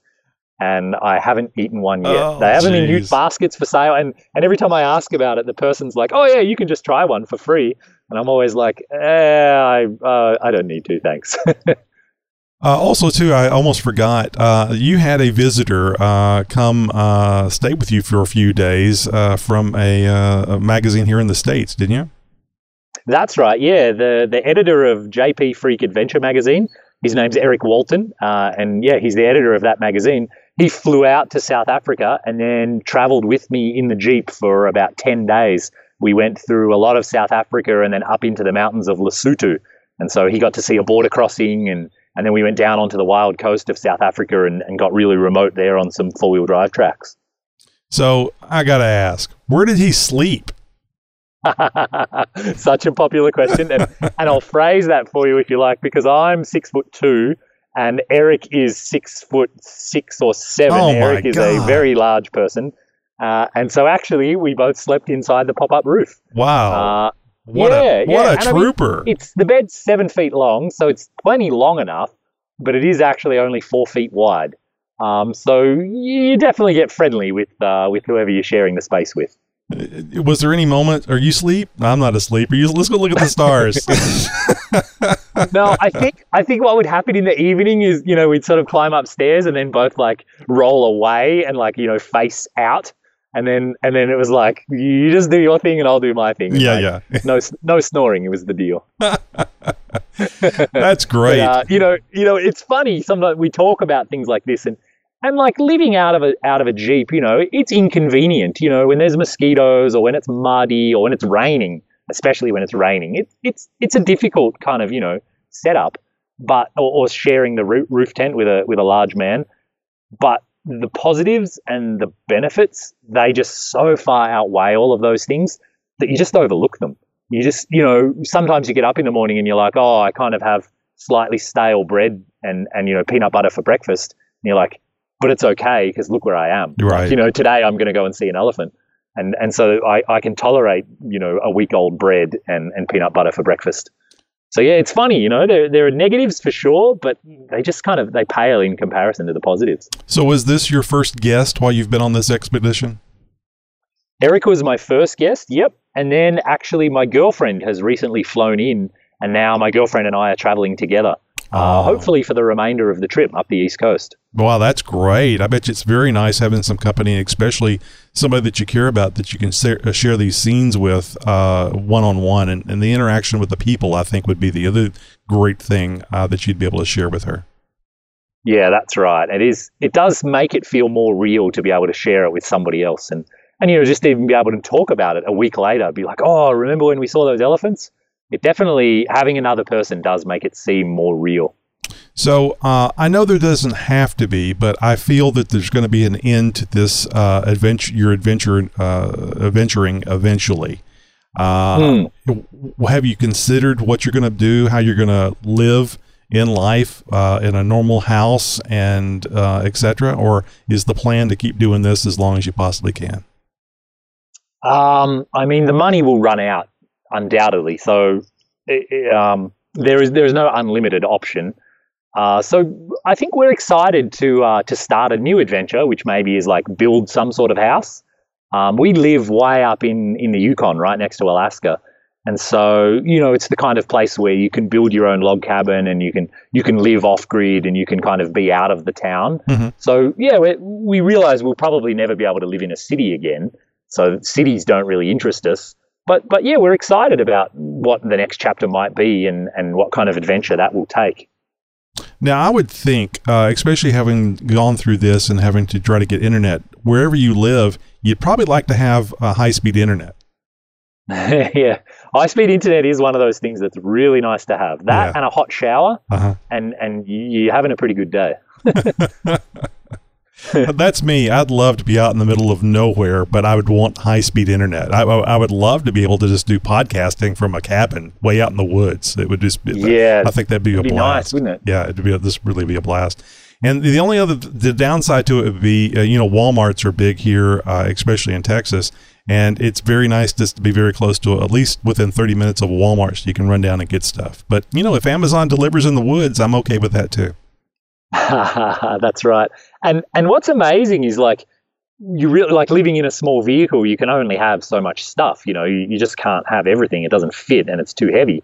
And so you really start to get an appreciation of I just don't need to buy stuff. I just don't need anything else. And sometimes I see things for sale and I think that'd be really nice to have, but I don't need it. I can cook everything that I want and I have all my camera gear and I have really comfortable sleeping. And that's enough. That's everything you need. So sometimes it's kind of nice to not have the option to buy stuff, because then you just end up buying less stuff. Yeah, that's true. And you don't have garage sales that way too, especially if you don't have a garage. Well, Dan. Yeah, that's right. Dan, I can't. We pretty much just use all of our stuff until it wears out or breaks. So there's no need to sell anything when it's used, because it just is. It's finished. Yeah, it makes sense. Well, Dan, I've had so much fun talking to you again. Thank you very much for making the time to come on to the show and share this wonderful adventure. And you say you're about halfway, so you probably have close to 2 years before you're finished up with this expedition? I think less than a year is the current plan. It'd be nice to be finished late this year or really early 2019. That's the current plan. We'll see what happens. All right. Well, good. Well, we'll definitely have to get back with you a lot sooner than the time between the first interview and this interview. So you let us know whenever you're available, and we will be available, because I know our audience absolutely loved the first interview. I mean, this is a dream for a lot of people, even though those that hate bugs and hate animals and don't like being outside, there's still those moments that they would love to have. And this will be the closest that they'll be able to do it. That, they're being realistic. They're not going to go off and do this. I think it's very interesting, though, that you can actually go out and rent an expedition vehicle and drive around for a couple of weeks, which is probably much more conducive to people's pocketbook and their 2 weeks of vacation they get every year. So that was very interesting to me, because that means people could just sure dump a lot of money to fly out to Africa and do this, but that would be a once in a lifetime opportunity as well. So I'm really glad you shared that. Now we mentioned the website, theroadchoseme.com. You're on Instagram, also The Road Chose Me, and where else can people find you? I'm also on Facebook and YouTube as well. I'm filming a video series as I move around. And so I'm trying really hard to show kind of day to day what it actually looks like in my world. Oh, crap. I think you mentioned that last time, and I didn't, I don't think I subscribed to that. I'm going to have to subscribe to that. Is it also The Road Chose Me? It is. Yep. And also too, you have a book. Sorry, I was just going to ask about Amazon, but I see right there, it's on sale at Amazon. The Road Chose Me Volume 1. So it says 2 years and 40,000 miles. My gosh. So from Alaska to Argentina. Yeah, that's right. So I finally published my first book, and it's been 2 years of work. It's been a lot of work, and it's all about the lessons that I learned and the characters that I met and the adventures that I had driving from Alaska to Argentina.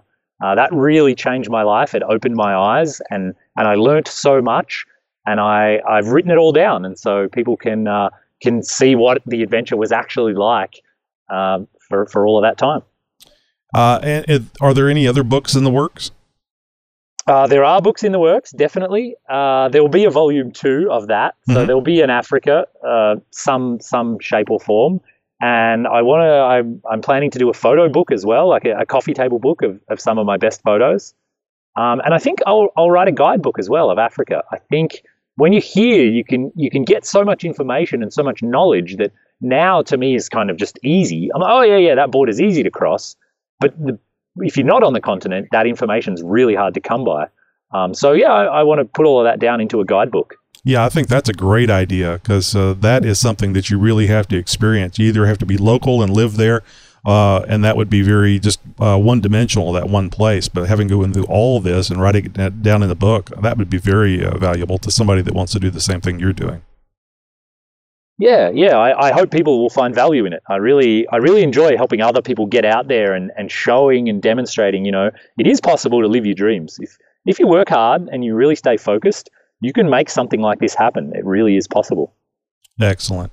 Well, Dan, thank you again so much for making time to talk to us. And everybody go over there and buy Dan's book, The Road Chose Me. Check him out on, are you on the Facebook as well?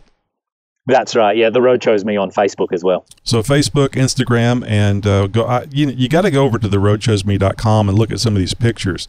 It looks like Dan's nosed up to a great crevasse in the dirt here, and I'm not quite sure what he did. You have to go and look. What is it? Looping Lestho Part 2, Lesotho. So I'm going to have to go read that one and find out what you did. I get the feeling you just looked at that. I don't think you drove through that. I don't think I drove through that, no. Well, Dan, thank you again very, very much. Oh, you're so welcome. It was a real pleasure, and I look forward to doing it again. And despite it being God knows what hour of the morning, he decided to take the time to talk with the Jeep Talk Show. Big thanks to Dan Grek for, talking about Africa. Good Lord, what a trip. No kidding. Oh, can you imagine? I just don't think I could do it. Dan actually had it pretty good, because it was like 3 o'clock in the afternoon where he was. It was early morning for me. Oh, so there's the other way around this time. Well, that's probably what you know, a little bit of karma for that guerrilla marketing. Yeah, no kidding. Time zones. Who needs to know about time zones? It was a lot of fun. It was a lot of fun talking to Dan again, and I really appreciate him making time for us. So once again, don't forget, it is our second interview with Dan Grek, and you need to go and do a search over at JeepTalkShow.com. And just put in Dan Grek or The Road Chose Me, and you can go back and listen to that first episode, and then it kind of, it's like a bookend. You got the two. It's not going to be our last episode with Dan. I know that. Oh, so, no. He's got a little more miles in front of him. Only halfway there. I mean, that's a hell of a trip, a hell of an adventure. No kidding. Well, you may not having to be circumnavigating Africa, but you might have a good Jeep story nonetheless. Do you have an idea for a guest? Maybe you want to be a guest on the Jeep Talk Show. Well, just head over to JeepTalkShow.com/contact and share your idea for our next great guest. Coming up next week, JJ Sylvia from Ocean State Jeepers will be here to talk about Go Topless Day. You remember that thing back on May 19th? Well, we're going to talk a little bit more about it, because it's just that cool. From the mind of Nikki G.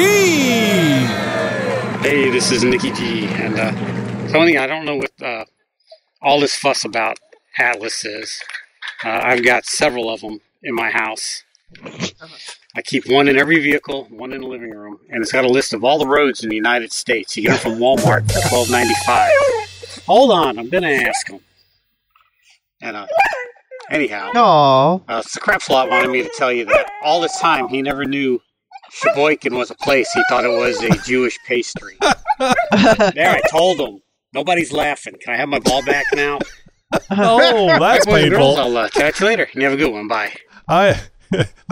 I didn't know that Nikki G has to go through that much effort to have to tell a joke. Really, I thought Wendy kept those, but whatever.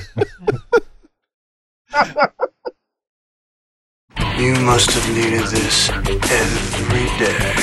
I need it! It's the Jeep Talk Show's must-have stuff. Pick of the week for your Jeep. And this week we've got something that fits right into the thing that I always preach is one of the most important aspects of off-roading, and that's recovery. And, this thing is definitely going to help your recovery game a lot. This is the High-Lift LM100 LiftMate. It allows any high-lift jack to lift a wheel or a vehicle directly from the wheel. Many trucks, SUVs, and of course many of our Jeeps have larger tires and or lift kits that can prevent the use of a standard high-lift jack. The LiftMate is designed to operate in a manner that allows the wheel or a vehicle to be lifted directly from the wheel, greatly reducing the amount of travel up the jack bar required to lift the wheel. And so basically it's a Y-strap with hooks for your high lift and off-road jack. It's pretty cool. It has a 5,000 pound lift capacity, which you think, well, my Jeep is a lot more than that, but you're only lifting up one corner at a time. So yeah, divide by four. Rubber coated hooks protect wheels, and the rubber pad protects both the tire and the wheel at the lifting point on the jack. And the cool part is this thing is less than $40 and comes with free shipping if you buy it through Amazon. And we'll have a link that you can do that with on the show notes for this episode over at JeepTalkShow.com. I never understood this thing. I saw it in the catalog. It looks nice. You know, you're in that buying mode, as Tammy often is. And I thought, this is cool. It doesn't cost much money, but how do you get the tire off if you're changing the tire or if it's hooked to the tire? You're not always necessarily changing a tire. This could be to get some sort of traction device or, you know, rocks or twigs, whatever you need to do to get some extra traction underneath of that tire. Or let's say you're at a Jeep show and you're just at a show and shine and you want to stage up your rig and you want to get those opposite wheels up in the air. And there's no way to do that because you don't have RTI ramps that you can just pull out of your pocket. Well, you do have one of these things. And a couple of cinder blocks, and, well, you're good to go. And now you're all of a sudden that one articulated Jeep that how did he get there like that? So it's not only cool off-road, it's also cool in the parking lot as well, especially when you get out and you start staging up your Jeep in front of 7-Eleven, and everybody wonders what the hell you're doing. And, Look at that fool. What the hell is he doing out there in the middle of the ocean? Oh, this is just how I park. I'm just going to get a Slurpee real quick. Mall crawling. So anyway, that's a good point. You can actually use it to enhance the traction. The wheel's down in a rut and it's not going anywhere. You've pressed all the Tammy buttons on the dash and it ain't going. So now you got to get out and do some work. Tom Wood has been doing only four-wheel drive, drive shafts, and slip-yoke eliminators for 20 years now, and as an American-owned and operated company, they provide solutions trusted by your average weekend wheeler all the way up to the rock-crushing rigs at King of the Hammers. If you have a Jeep, Tom Woods Custom Drive Shafts has a solution for you. Using their in-house developed Gold Seal universal joints, you can count on the strength of your drive shaft at its weakest and most abused points. And if you're concerned about warranties, well, it doesn't get any better than their trail hazard protection. If a weld ever breaks, they're going to take care of it. If a Gold Seal universal joint breaks, they're going to take care of it. But they're also going to take care of any damage that was caused to the drive shaft. Those other companies, well, they're just going to throw a new U-joint in your hand and send you on your way. Tom Woods loves Jeeps, and in fact, he has 3 highly modified Jeeps, so he understands your passion. And so do his employees. Tom Woods Custom Drive Shafts are always shipped completed, balanced, greased, and ready to install. They pay attention to the finest details so you are less likely to run into any issues. If you've ever experienced a drive shaft problem, you know just how important this can be. When you research custom drive shafts, there is just one name that tops all the lists: Tom Woods. Trust them with one of the most critical parts of your driveline.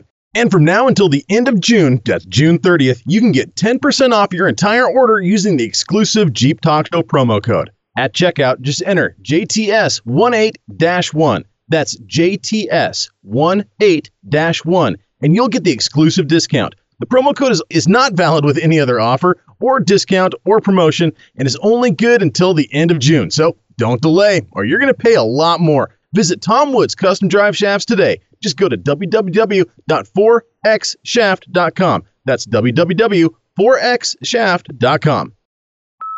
Hey guys, it's Nate. This is your weekly pronunciation guide. Tammy, I don't know if it's pronounced Maprika or Maprika or whatever. I call it invaluable. That app is awesome. I don't know if you covered it. I may have missed it, but you can also track your friends on the app, which is great. Especially if you're guiding with a couple of groups or if you're the part of like a larger group that has more than one group of Jeeps out on the trail. It's really handy. So, yeah, whenever I go to AOA, I can see how... Well, thanks for almost calling in. Yeah.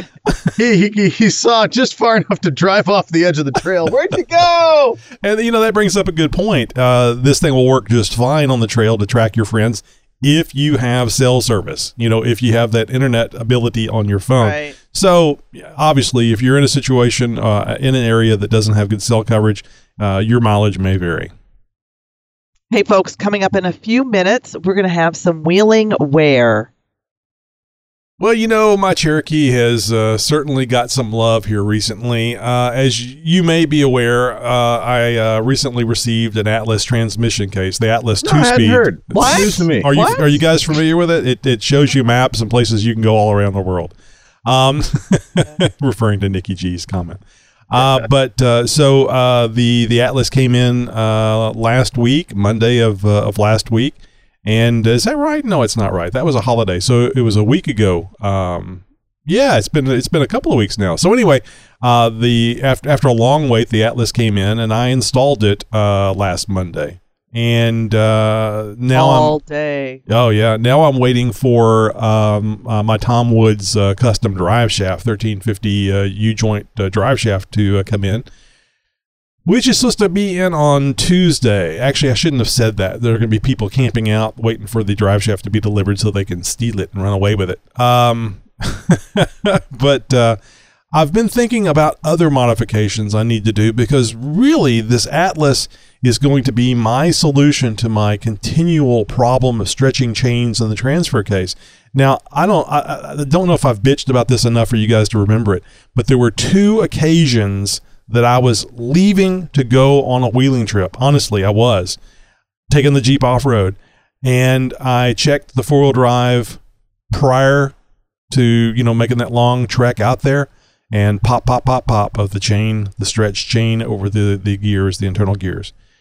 So there was two times I could have gone off-roading that I wasn't able to because of equipment failure. So I'm doing away with the chain. There is no chain in the Atlas. I'm hoping that this is the long-lasting solution for this issue, and I'm really looking forward to going off-road. However, I'm concerned about other weak points, because everybody knows, and Tammy, I think you're aware of this too, that you don't bulletproof your rig. You just move the weak point. So when you beef up one area, the weak point's going to be someplace else down the line, because all that thigh bone connected to the knee bone crap. So I'm thinking about, and I want your input on this, and the listeners as well. I'm thinking about chrome moly axle shafts on the Dana 30. A known weak point for the Dana 30. Simply don't want to get out there and not have a transfer case issue, but have an axle shaft break on me. What do you guys think? I'm going to recommend no. And I'm going to give you a real-world example as to why. One of the guys that was in a club who I'm no longer associated with had sort of gone through one of these, I'm going to make my axles as bomb-proof as I can. He had the oversized drive shafts. He had his knuckles all done up. He had his shafts all dialed in, super chromoly, 31 spline. I mean, just went above and beyond. And pretty much didn't have a weak link left in everything from the transfer case out, or so he thought. And that was until he got into a precarious position, which wheeling and whatnot, he'll occasionally get yourself into something, and he couldn't quite get himself out of it without some breakage. And what happened was, instead of just breaking a shaft or stretching an ear, breaking a U-joint, something like that, he completely grenaded his differential. Now, that's a lot harder to limp away off the trail from than a broken axle. And it's also a lot harder to do a trail repair or to even really fix. I mean, I think he ended up ultimately having to replace the axle altogether. So when you start chasing down the weak point, and by upgrading this and upgrading that, and eventually you're just moving that weak point further down the line, you're going to get to a point of where that weak point is going to be somewhere where you really don't want it to be. Now, I know that, you think of a broken axle shaft as the end of the world. God, that's going to be a pain in the butt. But trust me, replacing an axle shaft on the trail is a lot easier than dealing with a grenaded differential. Because at that point, once the differential is grenaded, you're going to have to basically scoop everything out and hope to goodness that you can keep your axle shafts and your wheels and everything connected to the point of where you can limp off the trail, because you're not moving anywhere with a grenaded differential. So one thing I did not mention this time, but I'm sure you're aware of, I have ARB air lockers to be installed. So my concern is locking that front Dana 30 and having the standard axle shafts in there. I don't think that I'll grenade an ARB air locker. What are your thoughts? You can think that.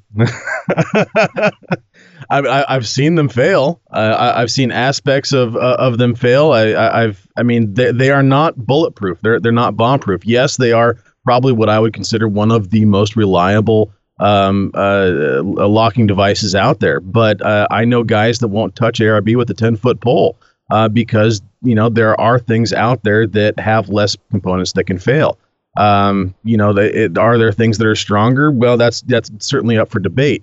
But again, it's one of these things of where, if I'm going to put in these axle shafts that absolutely will not break, and I've got a differential, I've got differential components in there that they say, are ultimately almost bombproof.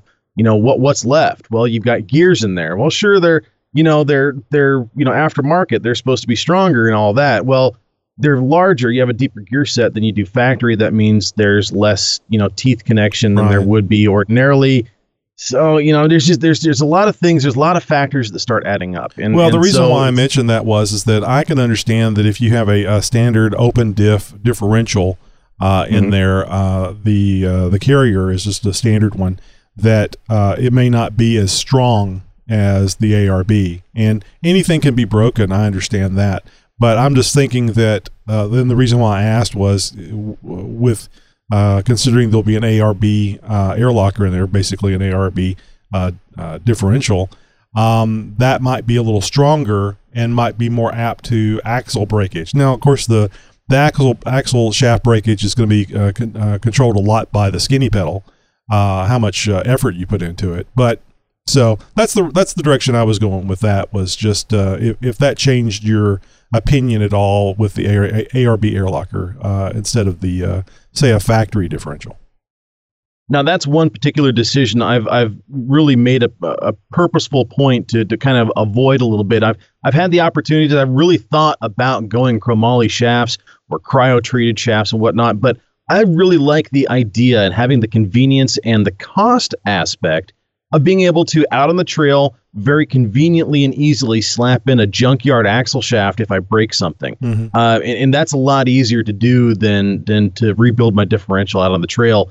And I've got junkyard axle shafts. And it's one of those things to where, having these spares, it kind of gives me a little bit of extra confidence.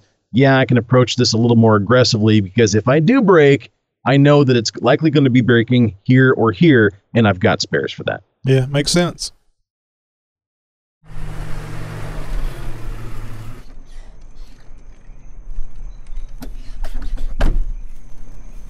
Josh, show me on this doll where your NP-242 hurt you.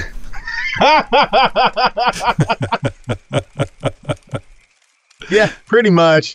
It's been neglected, definitely. No, it's not done yet. Okay, people. Jeez, and I did.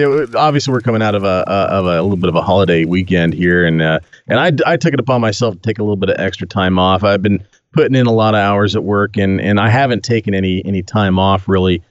For a while. So it was time that I kind of got some decompression, went out and got some camping, took a nice long 3-day camping trip and got out in the wilderness, and it was nice. So, but, unfortunately, the Jeep, was neglected because of that. But I do have another weekend coming up, and I think that I've got time this weekend set aside for the Jeep. So yeah, that's what's going to happen. So did you get a time frame on when your Atlas is going to be delivered? I mean, should you even mess with the 242? Oh, funny guy. Now, I wish. Those are pipe dreams over here, man. Those are that's something way down the road for this guy. But for now, it'll just be a rebuilt 242, which has been plenty strong for everything that I've put it through, at least the original 242. So you bastard.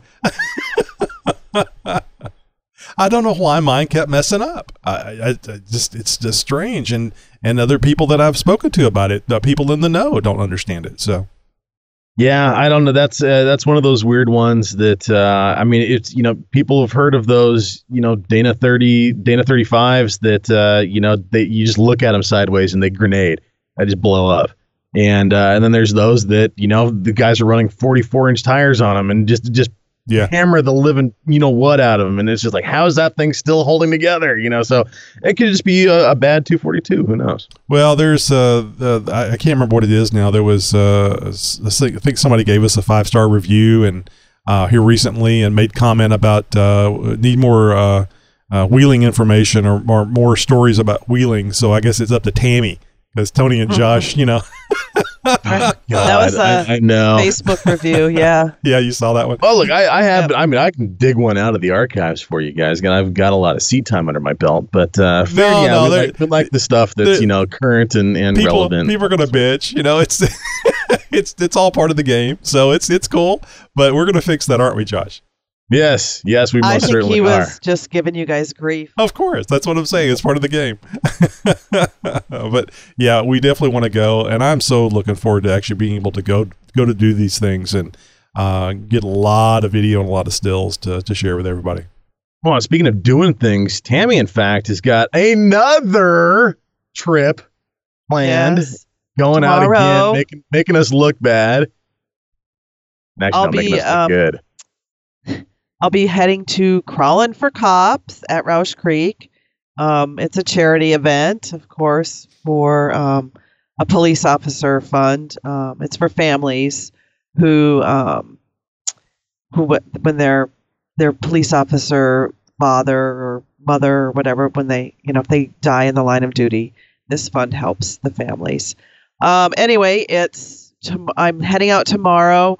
Tomorrow, starting at 2 to about 10, there's going to be vendors. So I'll be checking in with all of them, handing out some Jeep Talk Show stickers that I have and stuff. And then Saturday, I will be wheeling some blues.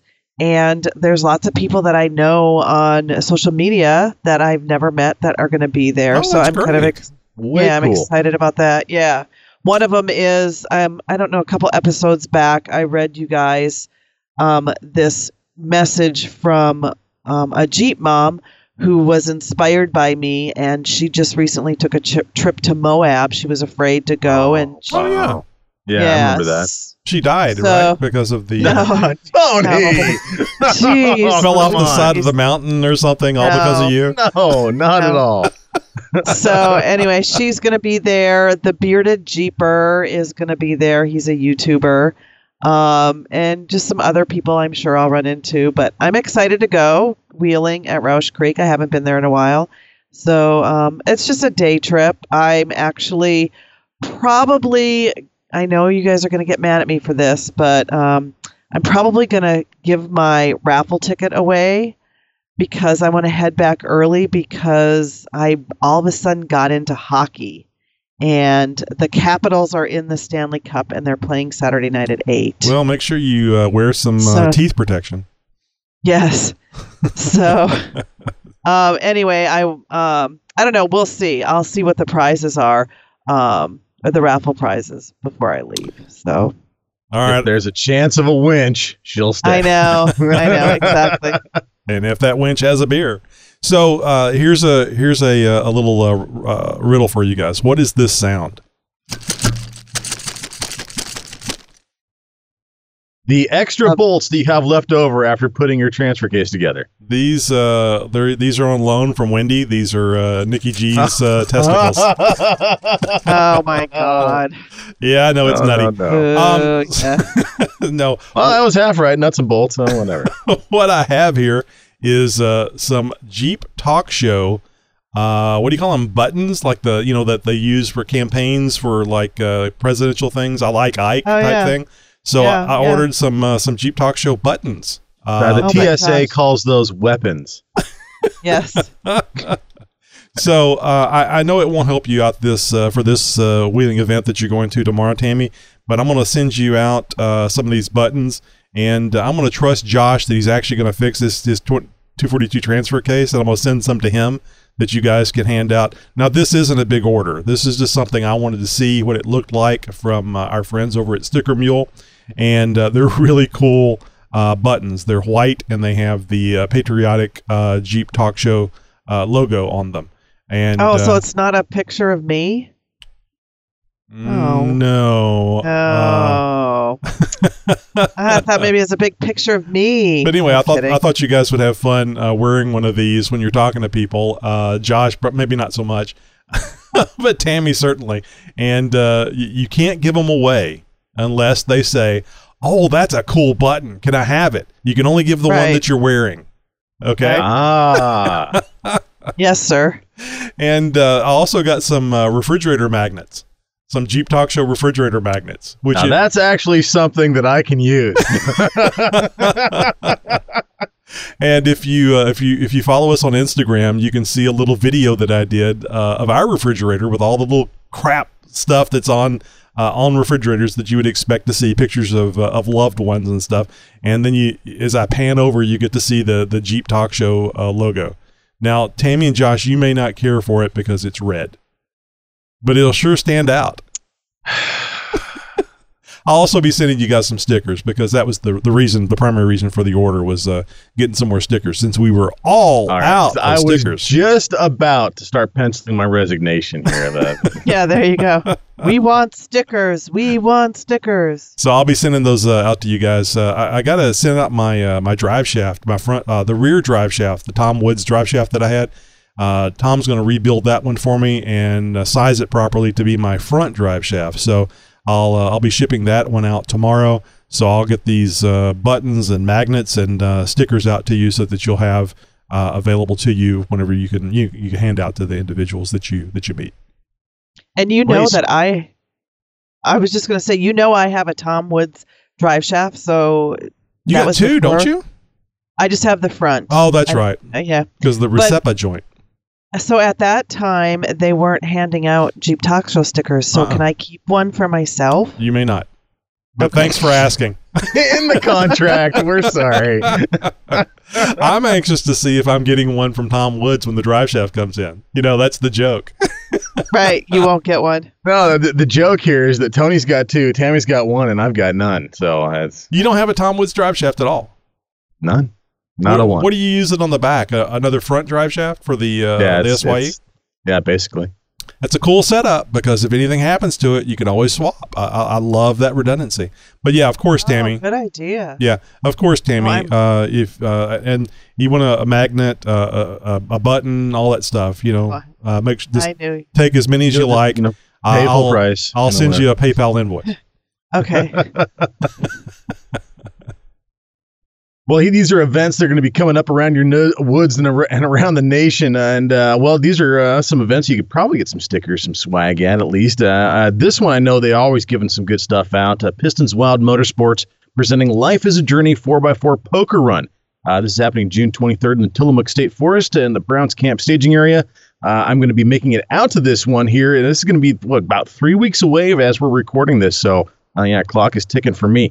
Coming up around the same time as somewhere else in the country, Bald Mountain OHV area in Bald Mountain, California, we have the Clovis Independent Four Wheelers presenting the Mood Light Madness Poker Run. This is happening June 23rd and 24th. We'll have more information, a link for more information to that event.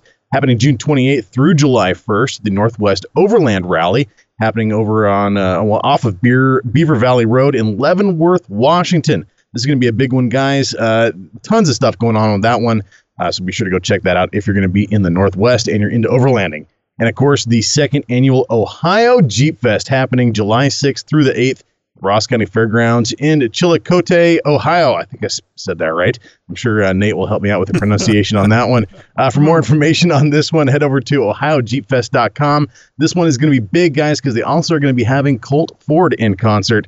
So there's going to be something for everyone. Family-friendly event at this one, guys. And if you haven't been to one of these yet, God, you guys have got to get out. These are called life-changing Jeep events. This is the 66th Annual Jeepers Jamboree happening July 26th through the 29th. This is a full guided and supported trip through the one and only world-renowned Rubicon Trail. For more information on this and how you can get involved, oh my goodness, you got to get out to one of these kinds of Jeeper Jamboree events. Head over to JeepersJamboree.com for more information. Oh, and I'll just throw this in here. I'm going to be very optimistic, and I think I have a right to be with spending all this damn money on the transfer case. I'll be talking to you folks about coming out with me going wheeling in Central Texas, Barnwell, up around Round Rock. I forget the name of the off-road place. So look for that as far as a future event. It won't be that far away because it ain't going to get any cooler in Texas. And if you're in Texas and you want to come wheel with me, I'd love to meet you. Love to go out there, hand you a sticker. And get some video. I think it'd be a lot of fun. It'd be really cool to get several Jeep Talk Show listeners out there, and we all meet up and go off road for a time. And besides that, I need some witnesses that I actually went off road. So yeah, definitely. So you mean he actually owns a Jeep? So you guys just want to give you a heads up. Keep listening to the show. We'll get something planned up, and we'll head out there and meet. And if you're not in Texas and you want to make a long drive, I'm fine with that. I kind of feel guilty about it, but maybe New Mexico, Oklahoma, Arkansas, Louisiana, Alaska, that's fine. You want to drive down, that's fine with me. But listen to upcoming shows for plans to go out, and I'll share what park that I have in mind as well. Hey, do you know of an off-road event coming up? Shoot us an email with some details. Have you been to a Jeep event recently? Well, we'd love to hear from you. Just go to our contact page at JeepTalkShow.com/contact. Hey, folks, and don't forget to go over and check out my Jeep blog at JeepMomma.com for my great Jeep journey I'm on. Got a product, a business, or a phone tree you need a voice for? Check out my professional voiceover services at thevoiceofjosh.com. That's it for this week, guys. Until next week, be sure to follow, friend, like, subscribe, and above all else, be sure to tell a friend about the one and only Jeep Talk Show. So, no matter where you're wheeling, if you pack it in, pack it out. And don't wheel where you're not supposed to. Remember to always tread lightly. If you'd like to learn more about the Tread Lightly principles, head over to www.treadlightly.org. The statements, beliefs, accusations, odors, or incoherent ramblings experienced while listening to the Jeep Talk Show may not necessarily reflect those of the Jeep Talk Show, its hosts, or producers who cannot be held responsible for the crap that comes out of their mouths. Therefore, it is strongly urged that you seek the professional advice of your nearest taco procurement center. Podcasting since 2010.